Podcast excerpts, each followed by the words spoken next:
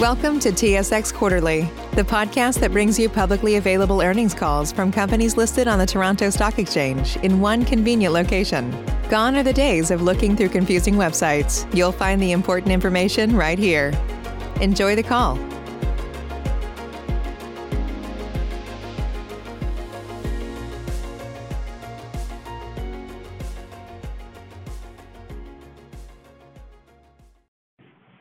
Good morning. My name is Jason, and I will be your conference operator today. At this time, I would like to welcome everyone to the Agnico Eagle third quarter results 2020 conference call. All lines have been placed on mute to prevent any background noise. After the speaker's remarks, there will be a question and answer session. If you would like to ask a question during this time, simply press star, then the number one on your telephone keypad. If you would like to withdraw your question, please press the pound key. Thank you. Mr. Sean Boyd, you may begin your conference. Thank you, operator, and uh, good morning, everyone, and thank you for joining us this morning for our 2020 third quarter operating results. Before we begin, I just want to uh, refer you to our cautionary statement on forward-looking statements because this presentation will will have forward-looking statements in it. Um, before we get into the numbers, I just wanted to um, sort of put it in context and sort of connect what we've been working on into sort of our strategic focus and how we see things moving forward. Certainly, when you look at the press release, you can see the impact of um, rising production into these gold price environments and what that has on earnings, impact on earnings and cash flow and free cash flow. So that's certainly a major highlight uh, for us as we get our production uh, back into the 480,000-500,000 ounce per quarter range. Uh, and it's from this base uh, that we'll be able to uh, steadily grow the production over the next several years. So that that's clearly important, and that's what we're here to do, is generate those returns for our shareholders. But also in this release, um, which is just as important from a value creation standpoint, is the unfolding exploration story, which we've been talking about for several quarters as we're seeing a lot of life left in some of our mature mining camps. So at many of our existing mines, Uh, we're showing that these deposits will likely to continue to grow and continue to add uh, high-quality ounces uh, at these operations. And this has important implications for our longer-term production profile as we sort of begin to look out over the next 10 years with a view to growing above the 2 million ounce mark and sustaining that production level above 2 million ounces for an extended period of time. Uh, in this presentation, we'll talk about some of the key projects. Um and uh, I think it's important to note that because of these results, we'll also be increasing our. we have increased our drill programs, and we're going to have a more significant increase in our exploration uh, budgets and drill programs as we move into next year. Because we're still in the process, as we get into the slide presentation, you'll see we're still in the process of ranking our projects on a relative basis so that we can effectively allocate the capital uh, to those projects. Um, the important thing for us is to continue to steadily grow and do it in a way where we're generating net free cash flow. So that's why it's critical for us to rank them and stage them and invest in them over time and uh, not increase the risk level by piling projects on top of projects and eating up all the net free cash flow. So that's an important part of our story, and we'll connect some of those dots in the presentation. Uh, the other aspect here is the dividend.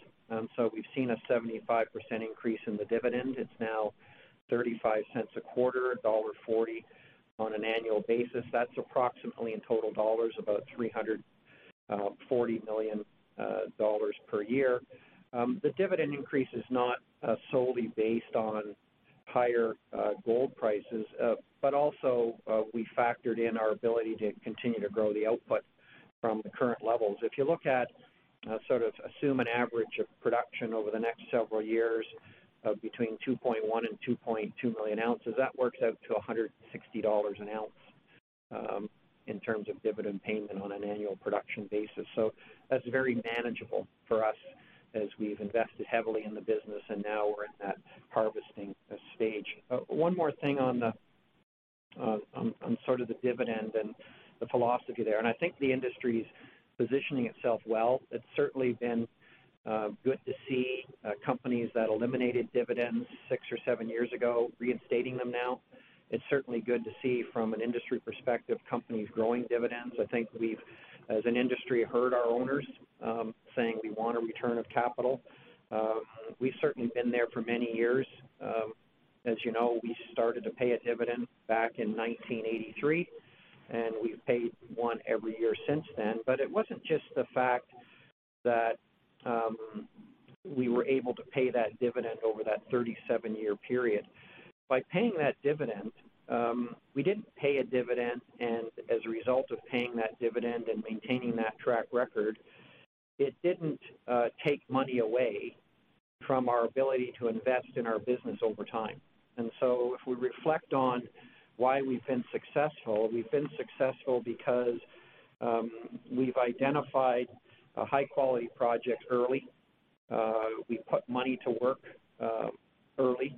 Uh, we drilled those projects um, and we realized on that geological potential. So effectively, what we've done is we've taken geological risk and we've kept the other risks in our business low. And what we've also done is kept the share count low. So the idea was to uh, ensure that over time, when we had the ability to pay a dividend and return cash to our shareholders, we did, and we made it a priority. But while we were doing that, that wasn't just good enough. Uh, what we were also uh, more focused on is ensuring the business was strong in a way where we were adding uh, ounces uh, cheaply, uh, using our in-house mine building skills to turn those growing deposits into meaningful parts of our business. And while we kept our share count low, uh, we were able to put up above average share price returns to our shareholders. So, uh, really, what we're trying to say is that's been a very effective strategy uh, for us because it's been well matched to our skills. Uh, as we said, it's been proven that it works and it's worked over several decades. So, the message here is we'll continue to follow that plan as we move forward um, because of how it works and how effective it's been. And the one other point before I get into the details is to just to note that we've had some uh, really um, prestigious acknowledgments on the safety side here. So our teams are uh, have done an excellent job and have been recognized uh, for that work. So let's move into the presentation and we'll get into some of the details. Uh, we talked a little bit about the summary. Um, we always expected that the second half would be much stronger. Uh, we can see that in Q3, so we expect uh, a solid second half in terms of our ability to produce gold where we expected to produce it, but also to generate the free cash flow uh, at these uh, gold price levels. So we've maintained our production and cost guidance. We've maintained our uh, longer term guidance. That's unchanged. As we said, um, we're producing roughly at a run rate of close to 2 million ounces, and we expect, given our pipeline and what we're seeing our assets, to be able to go above that. Uh, we still have to decide how we're going to build those projects in terms of scheduling and relative ranking. Uh, as we said, we're working on that. But a big piece to how we're going to make those assessments is really on the exploration side. And as we said at the start, um, there's still more work to do. We've seen some really good results, which are suggesting that we can extend mine life, you know, add ounces in the mine plan, um, which is important. Um, and we'll get into some of those ideas uh, in this presentation on the back of a higher exploration budget as we move into next year. As we said, on the gold production side, we produced over 490,000 ounces at a cash cost of 764 dollars per ounce. There's still more work to do on the cost side. Um, we believe we can do better uh, next year, uh, so we're expecting to see some improvements on that side. As we said, there's no change uh, to our 2020 guidance or our longer term uh, production guidance. That remains the same. We did uh, decide to spend a bit more in the closing months here in 2020 to position the business going forward, adding about um, 40 million if you take the midpoint of that range, and that's being spent at Kittilä to accelerate uh, that expansion program. At Amaruq, we had stopped the underground program. We're restarting the underground program. We stopped it uh, in the first half, uh, largely around COVID and the fact that we had to go to minimum activities there. And we're actually um, purchasing pipe for the water line that we expect to have permitted next year at Meliadine. So we thought that was smart to do in terms of being able to position uh, the business forward. And we've talked about the dividend. COVID, um, clearly important. Our, our, teams responded, as you know, we've talked about this before, responded well uh, in Q2, uh, principally in getting testing up and running early, an effective testing system, uh, in addition to the other protocols. Um, so that certainly helped us position the business and make the case to the authorities that we could operate safely. And as a result, as you know, we were able to get our mines up and running in Quebec and Mexico earlier than had uh, been suggested by the government's uh, shutdowns. Um, and I think the real question is, is you know, how is the business and how is the industry positioned now where we're seeing rising case counts and rising case counts in, some of the areas uh, where we're operating. What we're doing is we're expanding testing. Uh, we have two labs going now. We're adding another lab, another lab in Quebec in the Val d'Or area. So testing's been effective. We're looking at uh, changing when we test to test uh, for a period before people, the workers show up for their transportation to site. We think that's important um, because sometimes they're asymptomatic, may not test positive, may test positive a day later when they're at the site, uh, which has happened, but we've been successfully able to isolate employees in those instances and avoid spread within the workforce, which is important. I think the other thing that's um, important for a second wave is the way that the business is positioned, not just Agnico, but the industry. And I think the industry's made a strong case to the authorities that not only can we operate safely, but we're clearly economic engines in those regions where we operate. And you can just see based on the profitability on the third quarter results from our peers and ourselves that um, these companies bring a lot of uh, benefits to the region. And given the profitability, in most instances, we'll be paying lots of taxes, which the governments are looking for. So there's a strong case to be made. And one other point here is that um, everybody knows that in Nunavut, the communities are particularly susceptible to uh, the virus. And um, back in March, we were one of the approaches we took was to ensure that we separated our business from the communities so that there'd be no transmission as we were bringing people up from the south to the north. Even though we were testing, we wanted to be extra careful. Uh, unfortunately, the Inuit workforce is still at home. Uh, they're very important to us. Uh, we're focused on getting everybody back, but only when we can ensure the safety of the communities. And right now, that um, we can't do that. We continue, and we are in continuing dialogue with the government of Nunavut, with the public health authorities in Nunavut, to understand uh, best way to bring them all back to work. Uh, that will happen. We're just not sure when. Uh, we're bearing the cost of that. For the quarter, it was $3.7 million. Um, we'll be patient because it's the right thing to do. Um, also on COVID, which is in our cost per ounce, is about $6 an ounce, largely due to additional testing and the additional protocols. Um, so I, just want to mention one more point on the Nunavut workforce. What we've done to keep them engaged and to assist the communities who are in need of help is we've actually brought um, many employees back to work, not at the mine. They're actually working in the communities for community agencies. Uh, they're doing things like cleaning up waste uh, fill sites. Uh, they're working in daycares. They're working in community centers. And when they do that, we know if our, one of our Inuit workers is at home, they get 75% of their pay. Um, if we can find a way that we can get them engaged in the community, we'll pay them 100% to keep them active and engaged, but also to give back uh, to the communities that we partner with and operate in. As far as gold production, uh, looking forward, we're forecasting about a 24% increase out through 2022.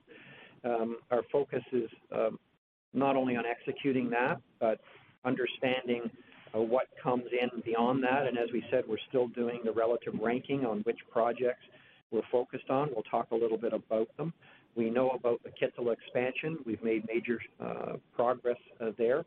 Um, it's going to cost us a little bit more because we got delayed there uh, with COVID, we had to send all the shaft sinkers back home to Canada, so it cost us uh, four months or so there, uh, which is increasing some of the costs. Meliadine Phase 2 is underway.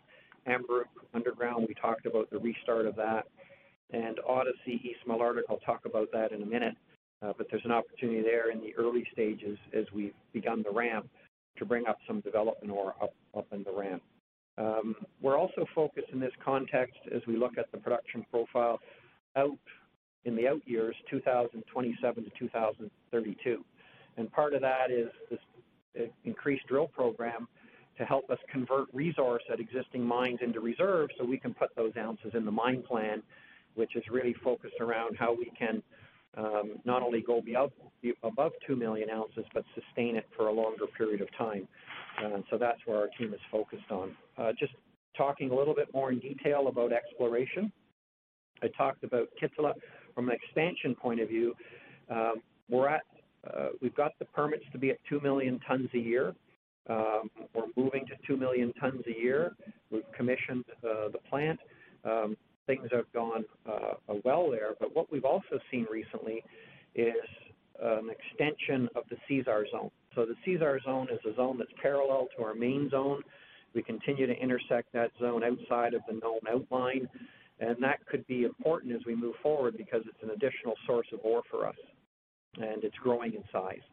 So we're focused on what is the next level above 2 million tons per year. Is it 2.4? Is it 2.5? A lot of this drilling on the Sisar zone will tell us whether we have um, uh, additional sources of ore to increase the mining rate.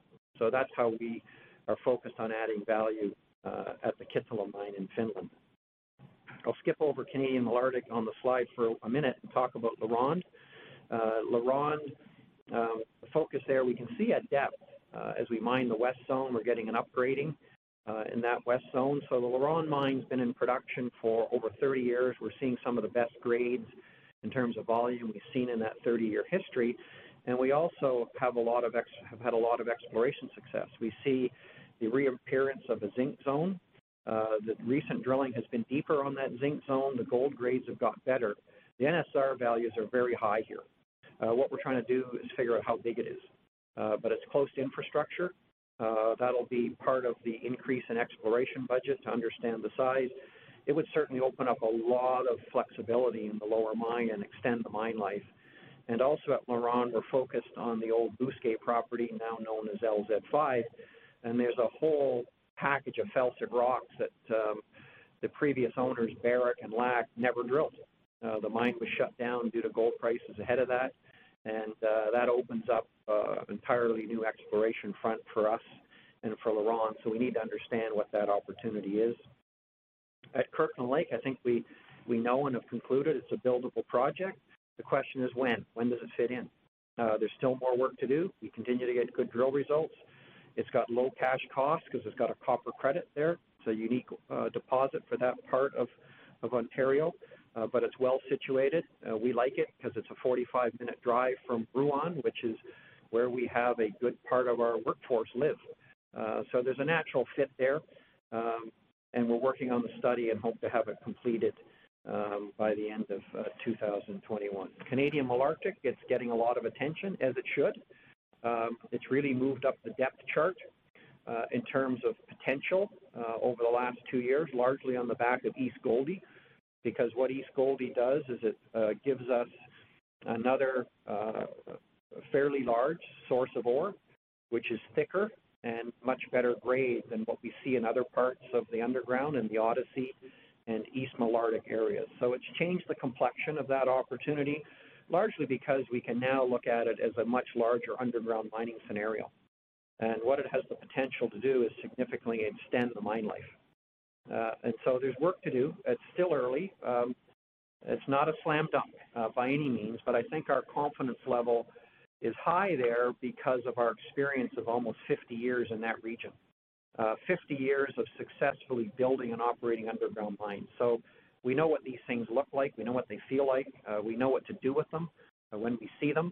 Uh, back in 2014, when we sort of stepped into the, the hostile takeover, uh, part of our thesis was that there was a pretty good chance that there was an underground opportunity here, and it looks like there is. And so we've put our best people uh, to help and work with the Canadian Malartic team and with our partners in Yamana to sort it all out. Uh, the news flow will be an updated resource uh, in February, as well as a preliminary economic assessment, which will outline our thinking on a shaft. It needs a shaft. Um, I think you can take from our decision to advance the ramp. We're confident that we have an underground scenario here. Um, we just uh, need to continue to drill it. We need to improve the confidence level around the resource. We need to understand uh, how big it is. Uh, but we also now, uh, given where East Gouldie is located in a package of rocks which previously didn't really, it wasn't really known to have a lot of potential, uh, we've got over 20 kilometers of coverage now of that favorable rock package. So clearly it's a regional play now as well as um, a play around the immediate vicinity of the mine. So when you add all those things up, these are telling us that these traditional camps have a lot more life left in them. And I think what it means to us is uh, as we look at external opportunities, we continue to look because we're always focused on the pipeline as we look on out beyond five years. That's how we built this business. That's where Kittilä came from. That's where Pinos Altos came from. That's where Meadowbank and Meliadine came from. Uh, that's where India came from with that type of theory. We talked about the strategy at the top. That's what we're going to continue to do, look for those. But we also need to be able to understand what we already own at existing mines to make those relative comparisons. So that's an important part. Um, I'm not going to go through each individual mine slide. They're all they're in the deck. I won't get that far because we want to open it up for questions. I know Newmont's uh, coming up uh, at the top of the hour, but I'll just use the slide on the operating results to touch on on some of the mines, uh, and then I'll talk about some of the financial results, and then we'll open it up for questions. Uh, I'll start with LaRonde, and LaRonde, um, although it's been in production for 30 years, it just keeps going. It's one of these things that, uh, um, and it's not an easy mine. So I think we have to give our team credit for. I listened to a presentation a couple of weeks ago from the LaRonde team, and when you add in everything they're dealing with there, it's a really complex business onto itself and it's more complex because they're dealing at depth, but they're also dealing with exploration opportunities and how that fits in. Uh, the site's located in community, um, so there's lots of things to worry about. But here they are continuing to open up the lower part of the mine. We're getting an upgrade in the west mine. We're getting tonnage from the other parts of the deposit. Uh, we have opportunities at LZ5. Uh, we're using more automation, uh, which is going to be extremely important as we go forward.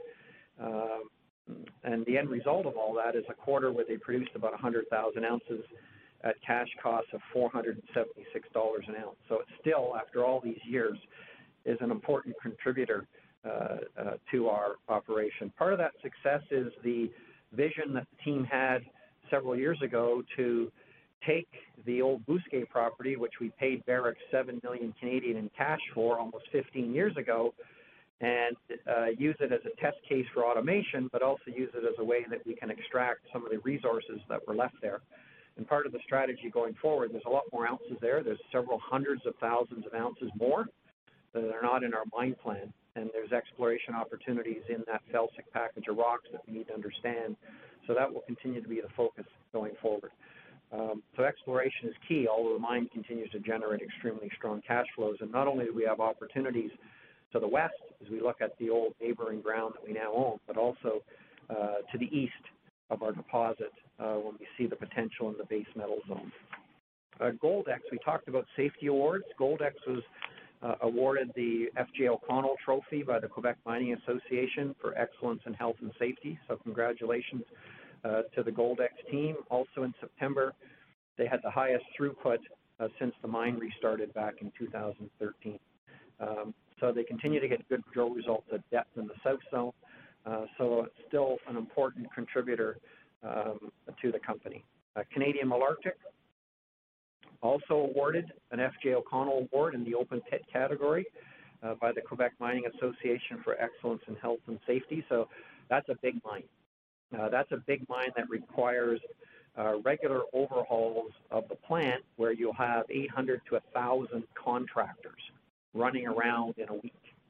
And so a lot of people in a confined space, and they're uh, clearly doing it safely. So uh, I think that's a good example of how effective uh, that team uh, there is. they had record uh, monthly tonnage milled in August. Uh, so coming back from the shutdown in Q2 with COVID, they've done an extremely good job. Um, Barnat reached commercial production at the end of September, so slightly ahead of schedule with our mining activities there. Um, the uh, project we mentioned, uh, the underground, we started the ramp, uh, so I think that's a, a, really good sign. And we talked about um, the expanded drilling and the potential for East Gouldie at Kittilä. Uh, as we said, we're commissioning the expanded mill. That's ongoing now. Uh, we completed the tie-in from September, late September to uh, the third week in October. Uh, so that's a good thing. Um, as we said, the shaft uh, project was delayed because we had to send uh, the contract workers back home to Canada. So there'll be a delay in the construction, uh, not a delay on the other side of the expansion in the plant because we kept working on that because we used our, um, our employees in Finland and lo- more local contractors that could actually uh, Uh, operate and move uh, in the country. Uh, so still producing over 50,000 ounces, uh, but with the ability to expand and go higher with exploration potential as we continue to look at depth. At Meadowbank, um, Meadowbank was important from the perspective that uh, we achieved our planned target of over 100,000 tons a day of ore and waste. So that was critical. We struggled to get there, as you know. We struggled to get there because of um, backlog in maintenance, which affected equipment availability. Uh, so we were able to achieve uh, that tonnage in Q3. Um, we're also focused on the long-haul trucking. We've added uh, more vehicles. We received on the barge three in the third quarter, so that'll give us some flexibility um, in that aspect of the business, which is important for us.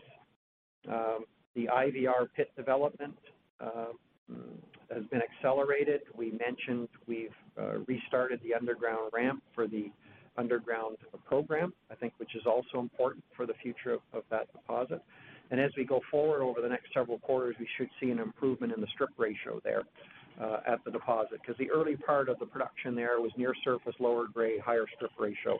So the mining uh, conditions uh, should improve as we go forward there. At Meliadine, we had record production there, uh, about 96,000 ounces, uh, good cost performance. Uh, so they've had also a successful ramp up uh, from Q2 and being reduced down to minimum activities.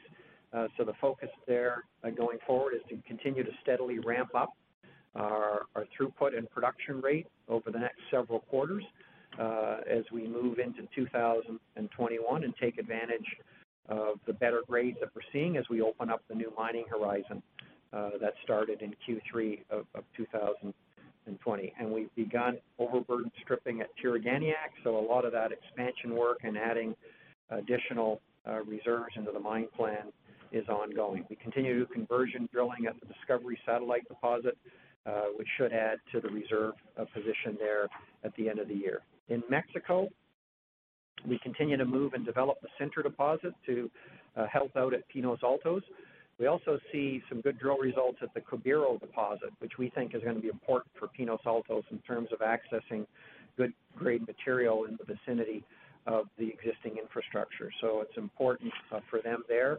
Uh, the next slide is Creston Mascota. Uh, really a thank you to Creston Mascota, uh, an open pit that added some really good quality production uh, for our uh, business in Mexico, uh, very close to the Pinos Altos mine. It's now winding down. It's just in the leach uh, position now where we're just getting the residues off the heap leaches going into next year. So just a thank you to the team there for doing an exceptional job over a number of years and adding value to our business in Mexico. At La India, um, another safety award.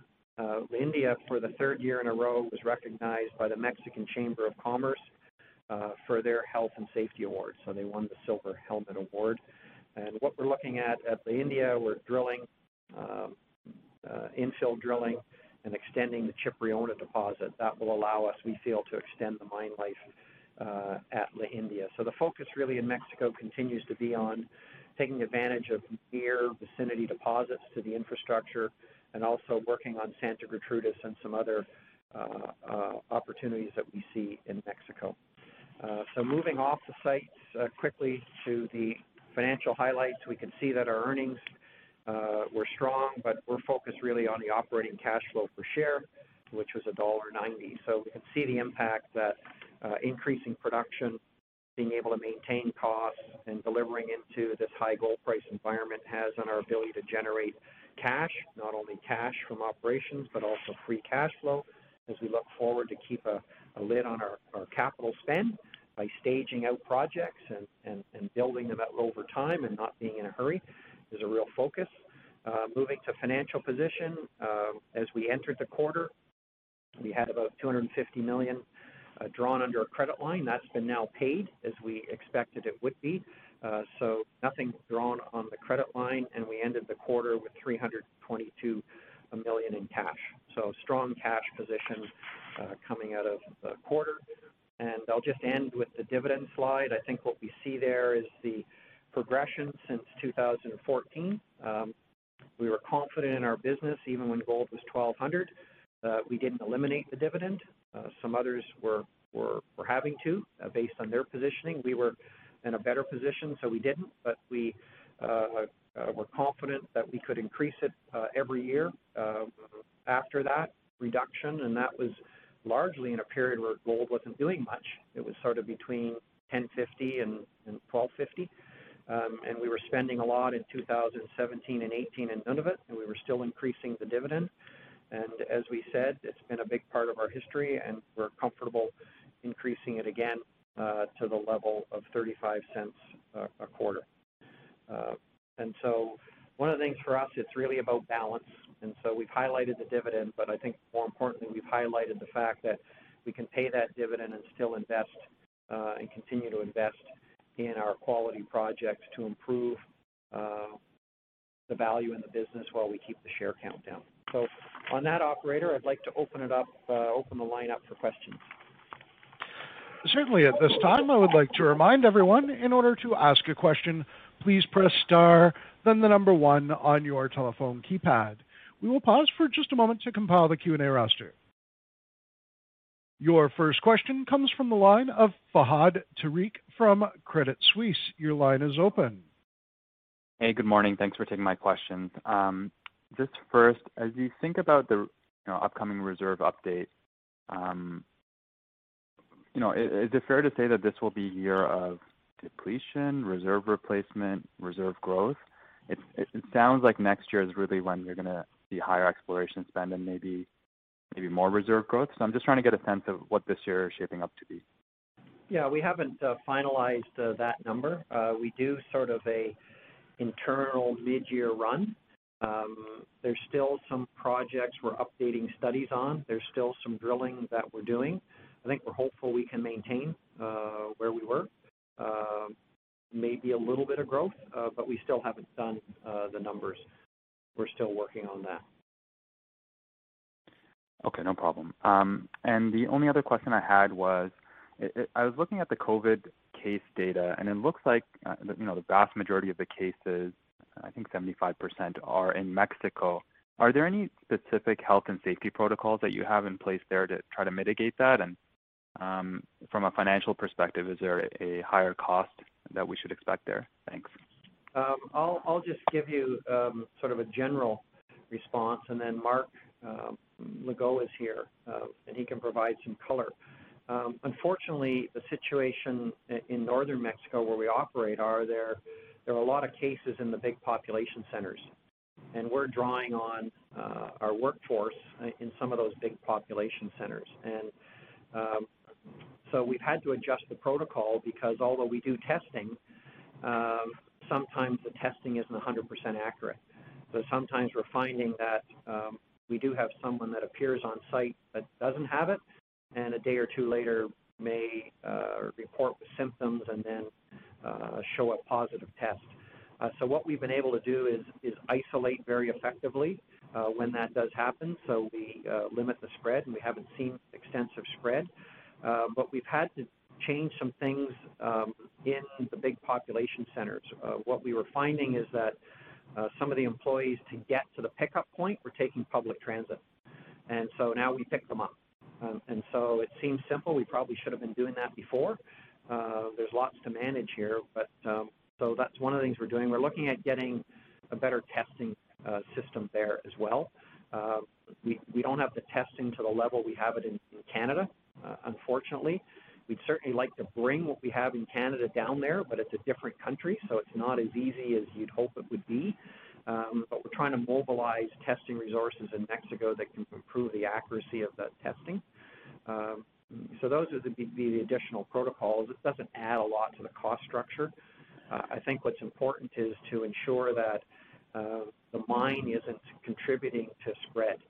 Uh, and the other side of that equation is the mine is actually in those regions in the best position to provide logistics and support to the communities uh, because of our own medical facilities and medical personnel that are there that aren't there from the community. So our team's done a lot of work there uh, providing uh, that, and the government's really appreciative of those efforts. So uh, that's what we've been doing there. Marc uh, is signaling that I've covered it pretty well. So um, that that's why I listen to those calls. I actually pick some of that stuff up.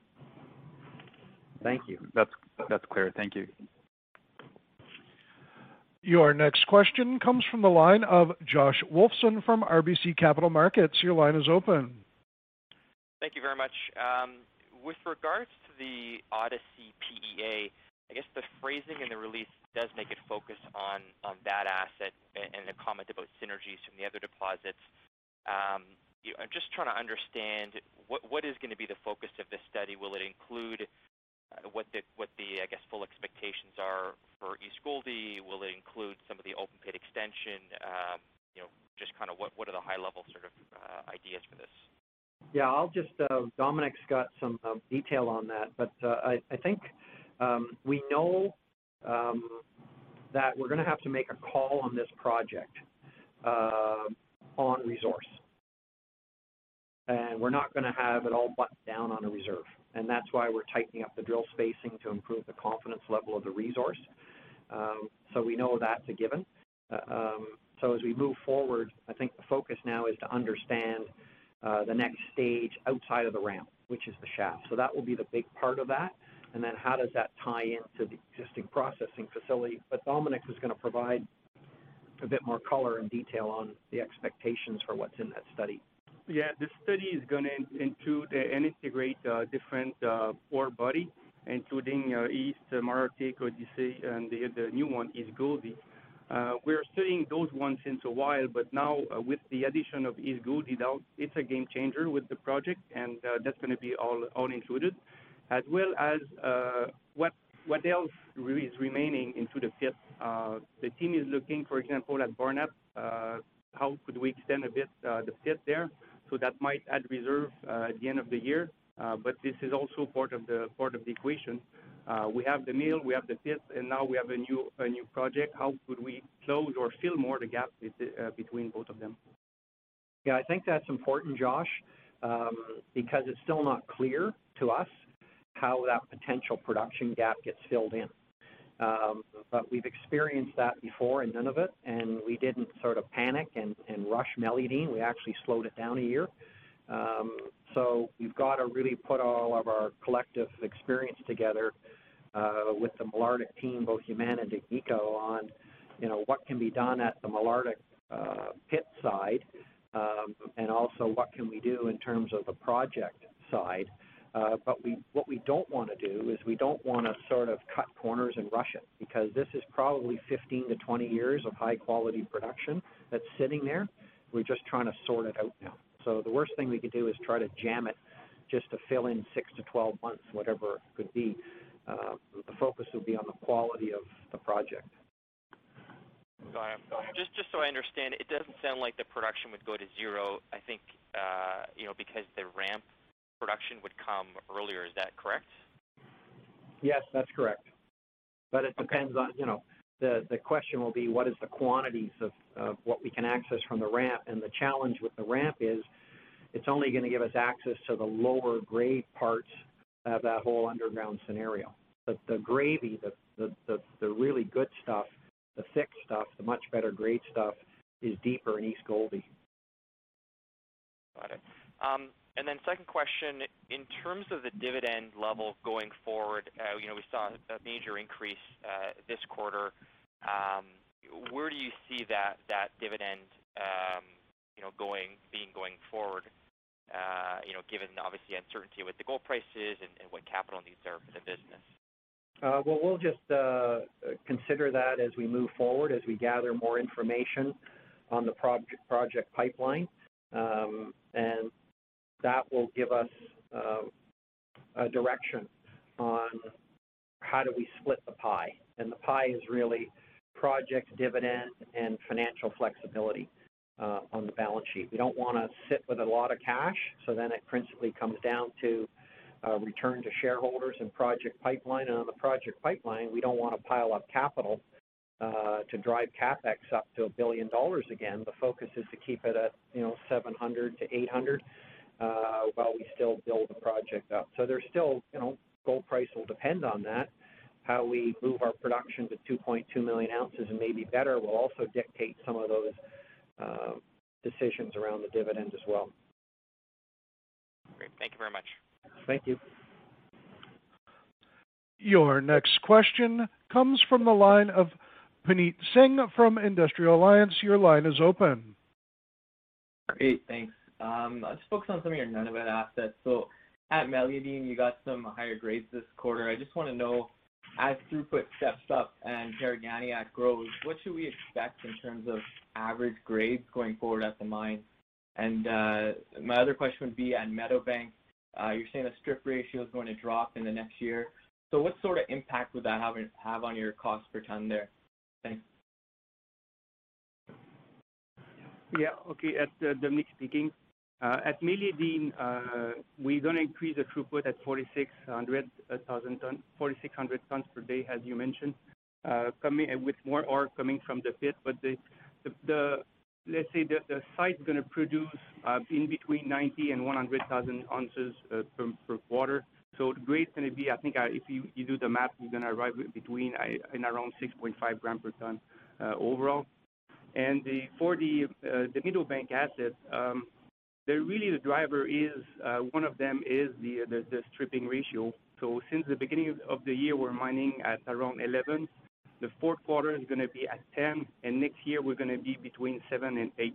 So that's going to be uh, very helpful uh, for the cost, uh, as well as the ounces. Uh, we're going to see uh, the next the next quarter is going to be in the same area, 70, 75,000 ounces, but per quarter. But we're going to go first first half in 85,000 ounces per quarter and up to the 100,000 ounces per quarter. The same area than Meliadine and Canadian Malartic and LaRonde. And that's going to be also very helpful uh, for the cost uh, per ounces uh, by increasing those units.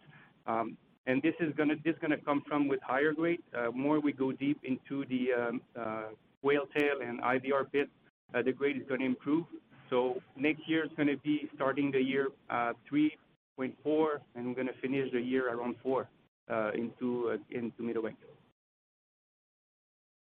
Great. That's really helpful. Thank you.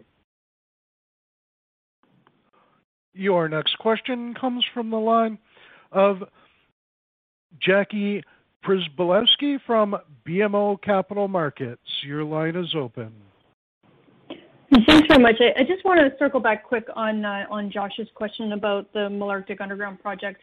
Uh, you mentioned in the MD&A that you're doing some geotechnical drilling um, uh, at a potential shaft location. So just uh, can you give us some color? Um, is that sort of like the the final step? Have you more or less settled on the shaft location, or is there still um, you know multiple sites that you're investigating? How much more work do you think there is to be done in terms of determining the overall layout? Well, the shaft the study is very well advanced. Uh, in fact, I think we're like at over 90% advanced, and that includes uh, to have more information with the geotechnical to understand where we're going to put it. Um, we're going to arrive with the PEA, uh, which is going to be a PEA level on the resources, but we're going to be more more advanced into infrastructure. The team is looking how could we do it as fast as we can, as we mentioned, to to minimize the uh, the gap to bring ounces faster. Uh, but we don't have the full picture yet. We're gonna have the first uh, vision on the economics uh, end of December. Okay. That sounds good. Um, if I could just, I mean, maybe make a jump over to the LaRonde Zone 5 mine. You've noted that um, you've had some real automation successes and that might open up some new opportunities, whether it's uh, deepening the mine or or otherwise uh, finding new efficiencies. Can you give us a little bit more color on on how you're able to roll out those uh, those successes that you've achieved? And is there opportunity to kind of move that into other mines as well, or or is this something that is more um, isolated, I guess, to the LZ5 area?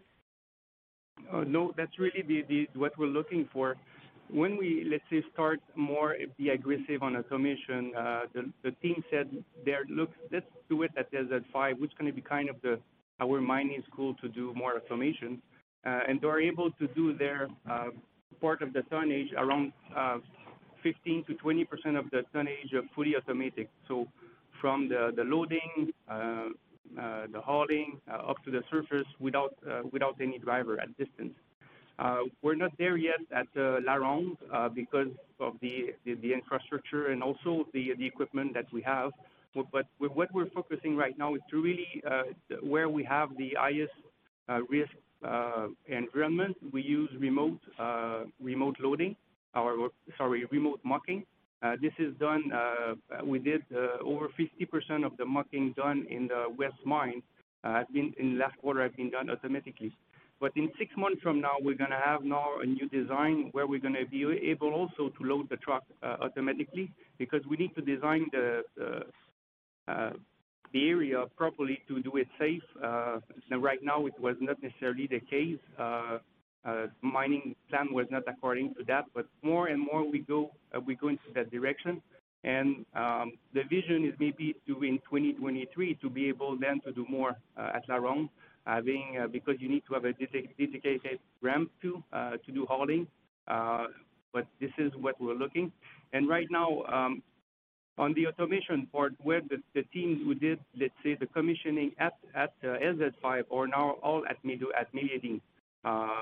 People working with the suppliers. So the same people are there, where we're gonna start, we're starting the implementation. So yes, the idea is to m to to replicate that everywhere. That's great. It'll be exciting to see. Uh, if I could just ask one final question. Um, can you provide us maybe with some thoughts um, on the equity investments that you've made recently, uh, specifically, I guess, Maple Gold Mines and Rupert? Um, like, how are you thinking about those assets? Uh, do you see those moving into full Agnico ownership at some point? Maybe where they stack up in your in your pipeline, if if that's possible to talk about. Uh, and and I guess just uh, finally on that point, um, uh, are you looking to add other equity investments or where else would you be looking at other equity investments to fill out your portfolio? Thanks. Yeah. In terms of the general question on equity investments, we've, as you know, we've used that successfully since the seventies. That's where Goldex and LaRonde came from. Uh, so it's an important part of the strategy. Uh, it doesn't necessarily mean if we buy something uh, that it ends up uh, wholly owned by Agnico. Some do, some don't. We trade that portfolio. I don't see the overall size of that portfolio going up much because the way we're managing that now, if the team comes with something they really like, we tend to take the lowest ranked um, situation within the portfolio and try to move it out in a graceful way where we're not putting pressure on the stock of that junior. We're we're sort of managing it that way. Um, as for specifics, uh, we tend not to sort of get into specifics. The more recent ones, though, we can just talk about the rationale for getting involved with them. Um, the one, the most recent was Maple. Uh, that kind of made sense for us because of the large land package, the favorable geology, uh, the fact that we were able to vent in our old Joutel property, which, you know, wasn't explored that deep. And uh, given what we know about some of our mines, which have shown that they've got tremendous life as we drill deeper, kind of makes sense to have a revisit of that one.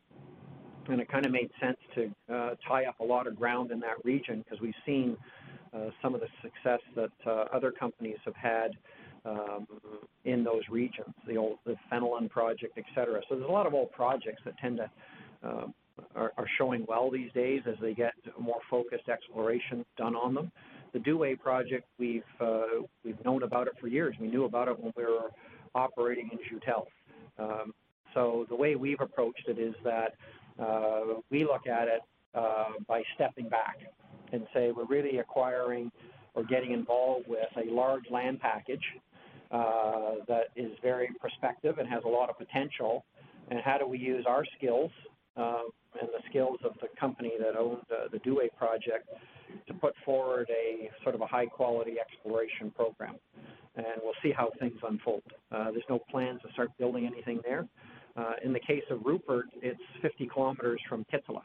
Uh, so one of the things that we always told ourselves or thought back in 2005 when we made a bid for Riddarhyttan, which is Kittilä, is we thought that as we built Kittilä, uh, any sort of junior exploration success in Scandinavia would have to come and talk to us because we would be a pretty important player given the size of the Kittilä deposit and the infrastructure we were going to have to build and the team that we were going to have to put in place.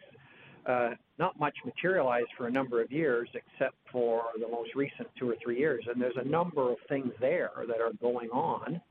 And our team came to us uh, several months back and said, the one we like the best out of all the things that are going on in uh, Finland and Sweden is Rupert.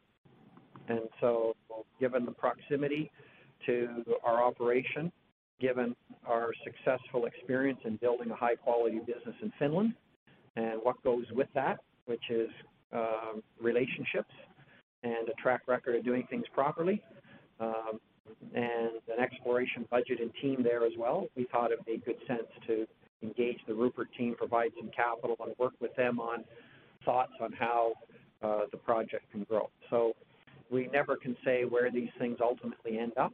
Uh, we've done well on that one. We've done well on Orla, which we had uh, for quite a while because it was part of Pershimco uh, way back when, when it was just the Panama. Um, so the portfolio is doing well, but we're not here to sort of turn a quick buck. Uh, we're here to see if there's anything that could fit in our pipeline looking out five to ten years. So that's how we view these things. That's that's super helpful. Thanks very much, Sean. Thank you. Your next question comes from the line of Greg Barnes from TD Securities. Your line is open. Yes, thank you, Sean. It sounds like locking down your production or your project pipeline is pretty important in terms of deciding where you go from here. It sounds like that's 12 to 18 months away still. Is that right in terms of how you rank at Malartic Underground, uh, Upper yeah. Beaver, and whatever else, whatever else is in the pipeline? Um, we're we've got a good feel. Um, so what we're doing, I would describe this as uh, dotting the i's and crossing the t's. I would say now, um, and then um, looking at how we're going to deploy the capital. We we know that we've got projects to build. Uh, the question now is which ones will have the biggest impact. Uh, relative to risk and then fit them in.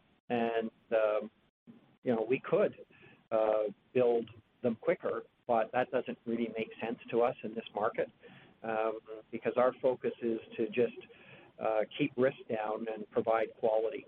And I think we all know that in order for these shares to go up, we need new investors. And those investors tend to be uh, generally new to the space and they're looking for different things. And as we've said before, uh, we spend a lot of our time when we talk to these new potential investors talking about risk. So our pipeline and how we manage it is really about risk. And one of the reasons that we've always tended to want to own 100% of our projects was so we could dictate the pace of uh, when we spend, and not just on what we spend and how we spend it, but when we spend it. And uh, given that we have control of them all except for our partner on Canadian Malartic with Yamana, and we're both aligned there, we've got the ability to stage them properly. So that will be the focus. I think it's more, it's that, plus it's also, uh, in some of the recent exploration, it looks like it's going to impact 2027 to 2032. Certainly East Gouldie would do that. Uh, certainly LaRonde um, at depth would do that as well. Uh, has the potential to maybe boost production, but you know, we already have a long life mine there. Uh, so we need to just understand how that would fit. Does it give us a multiple, another source of ore to go to two and a half million tons? So each of them has the specific thing we're trying to figure out. But um, given our experience, we're, we're we're quite a long ways away. I wouldn't say 18 months. I'd say six to 12 months um, is probably more like it. So by this time next year, we'll have a, a progression laid out of how these things will, will fold into the pipeline.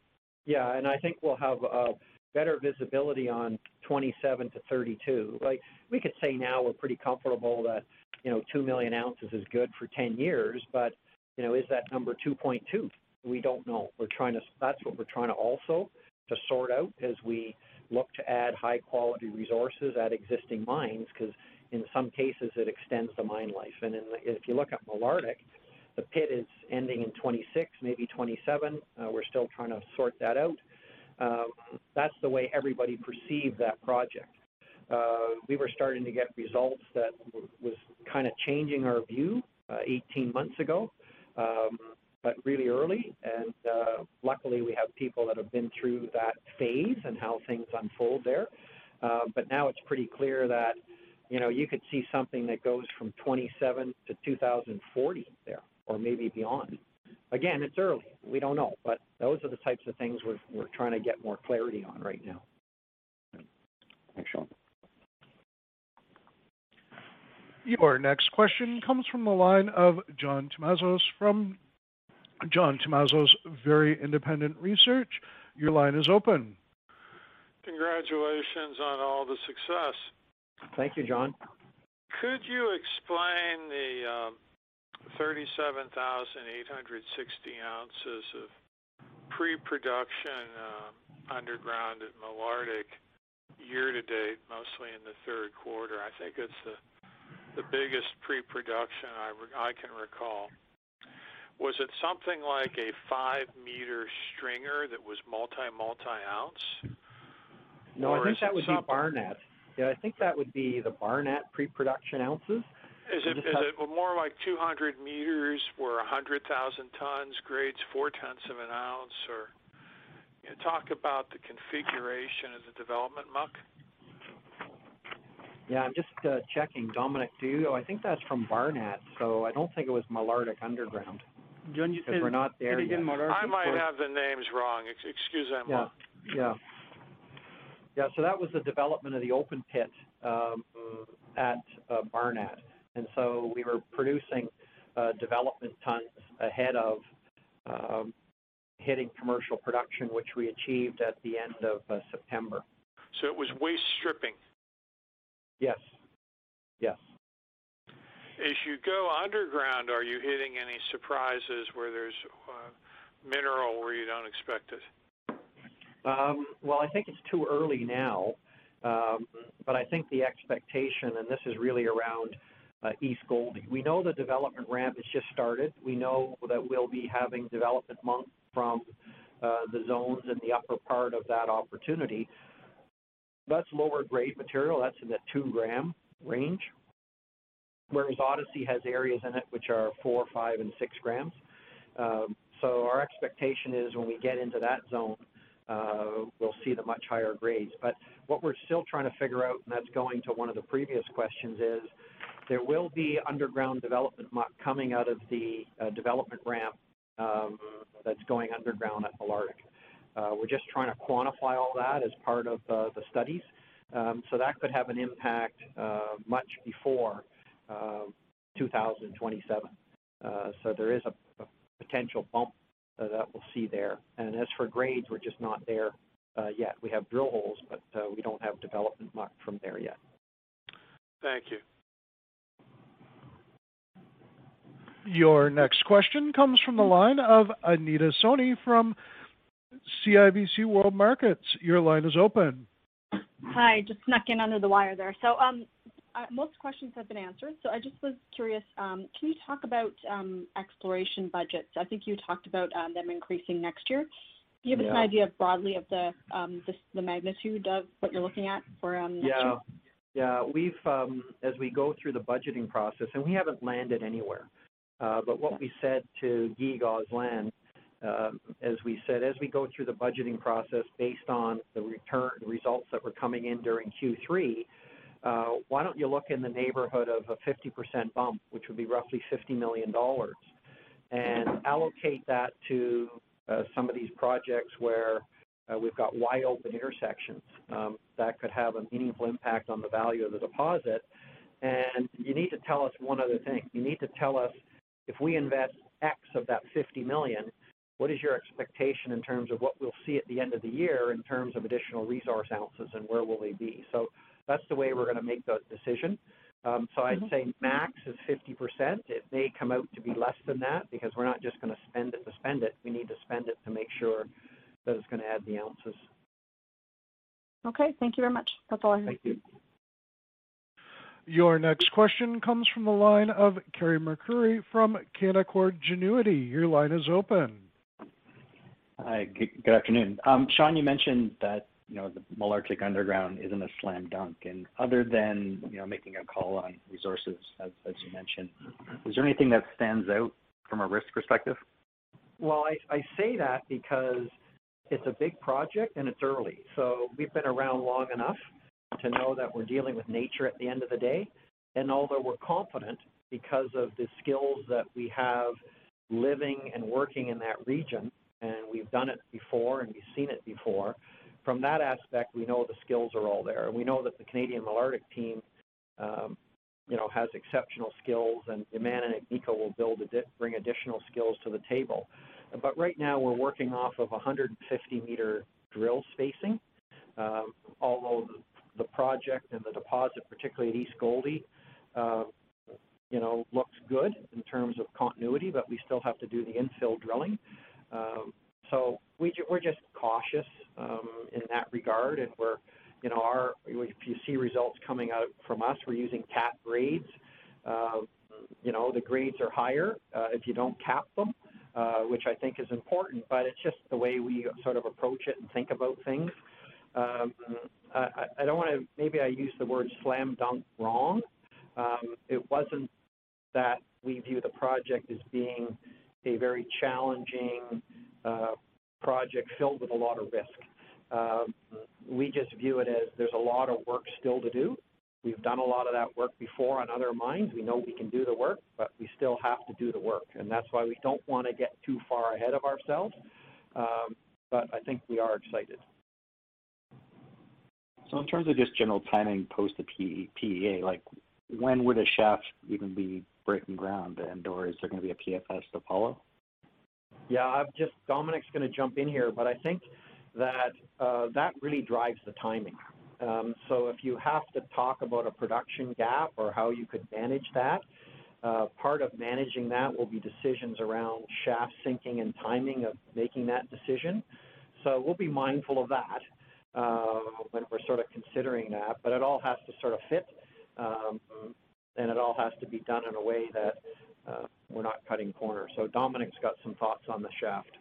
Yeah, what we said, uh, we agree with the team, is to push as much as you can on the engineering to be ready uh, when we're going to have the economic and to take a decision that the engineering is well in advance.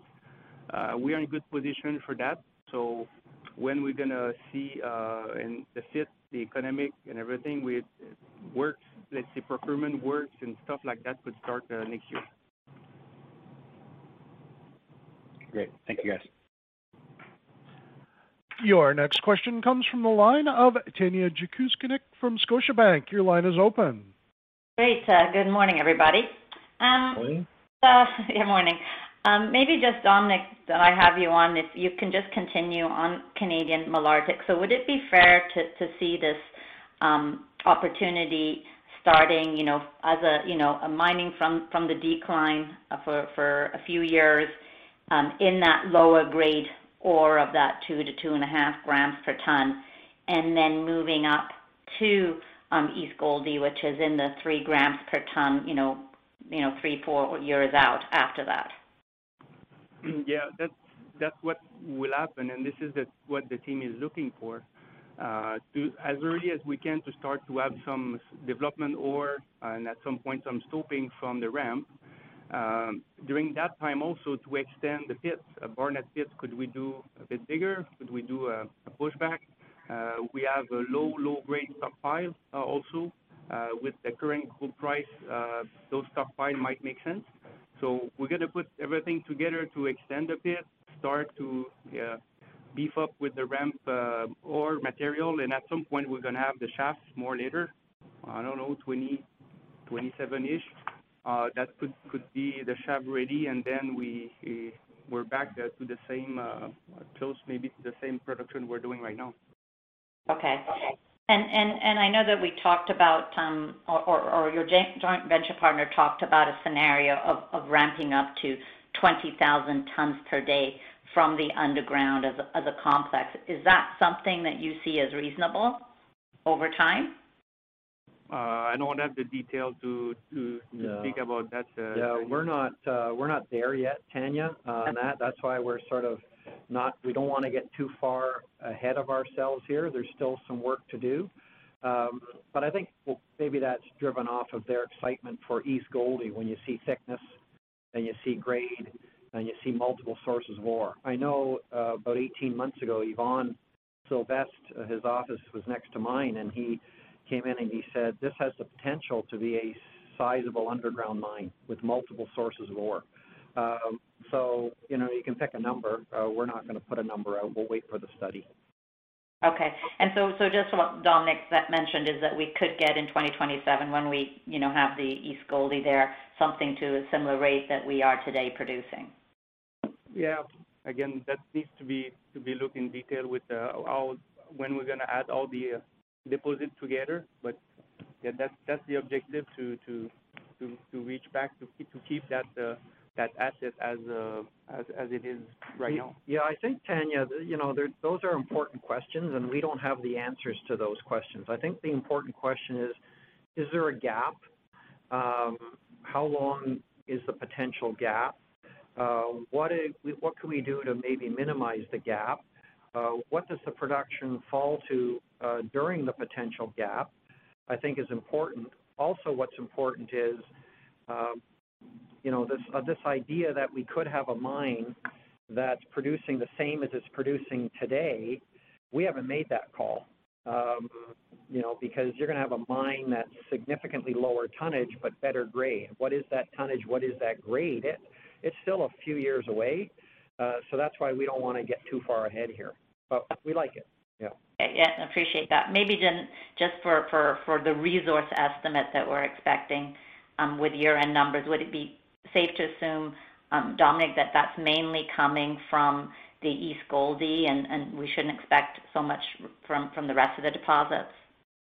Uh, I will pass the, the question to Guy on that.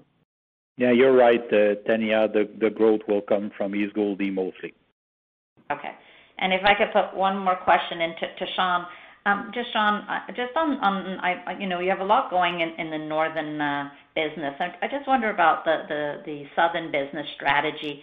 Um, you know, it looks like we have a few little things at, at the mine site, but is there something more beyond that in terms of opportunities that are public or private that you could grow that business in Mexico?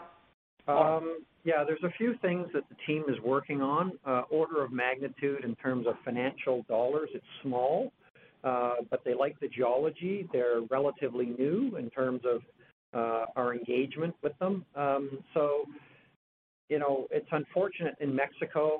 Uh, we've got a fabulous team uh, that have done an exceptional job. Uh, it's almost like the business currently is relegated to working satellite deposits uh, waiting for that next opportunity. So there's a few things we're working on. Uh, as I said, not significant, anywhere near significant relative to our overall size, uh, that the team down there likes. Um, so we'll see how that unfolds. But uh, order of magnitude, they're tens of millions of dollars and not not hundreds of millions of dollars. Okay, well, good, good. It will be good to see some some opportunities down there. Yep. Thank you. Very good. Thank you. There are no further questions. I turn the call back to you for closing comments. Thank you, operator. Thanks, everyone. Uh, sorry we went a little bit long and cut into lunch, but if there's any follow-up questions, give us a call. Thanks again. That concludes today's conference call. You may now disconnect.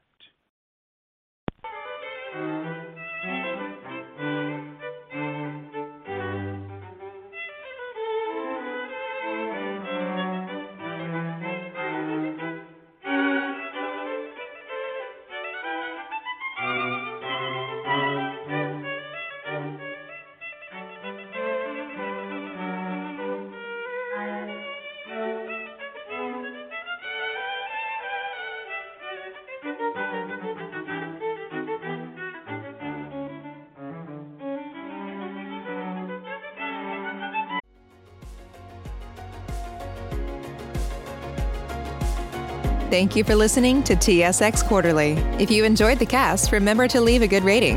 And remember, for any additional inquiries, please consult the company's investor relations section on their website. See you next time.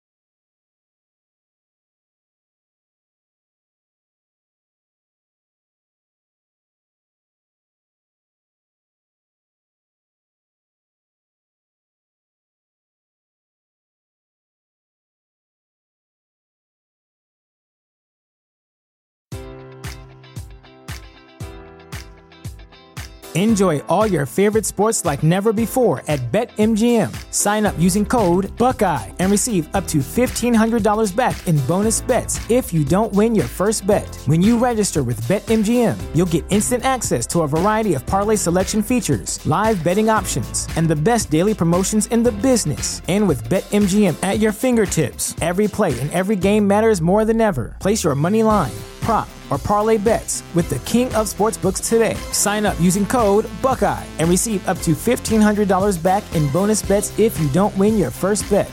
BetMGM and GameSense remind you to play responsibly. 21 plus and present in Ohio, subject to eligibility requirements. Rewards are non withdrawable bonus bets that expire in seven days. Gambling problem? Call 1 800 Gambler in partnership with MGM Northfield Park.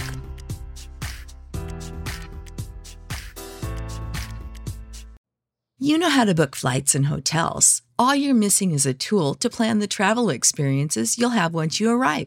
That's why you need Viator. Book guided tours, activities, excursions, and more in one place to make your trip truly unforgettable. Viator has over 300,000 travel experiences to choose from. Everything from simple tours to extreme adventures and all the niche, interesting stuff in between. So you can plan something that everyone you're traveling with will enjoy. Real traveler reviews give the inside scoop from people who've already been on the experiences you're considering. So you can plan with confidence. Free cancellation helps you plan for the unexpected, and 24 7 customer support means you can travel worry free. Download the Viator app now and use code Viator10 for 10% off your first booking in the app. Find travel experiences for you. Do more with Viator.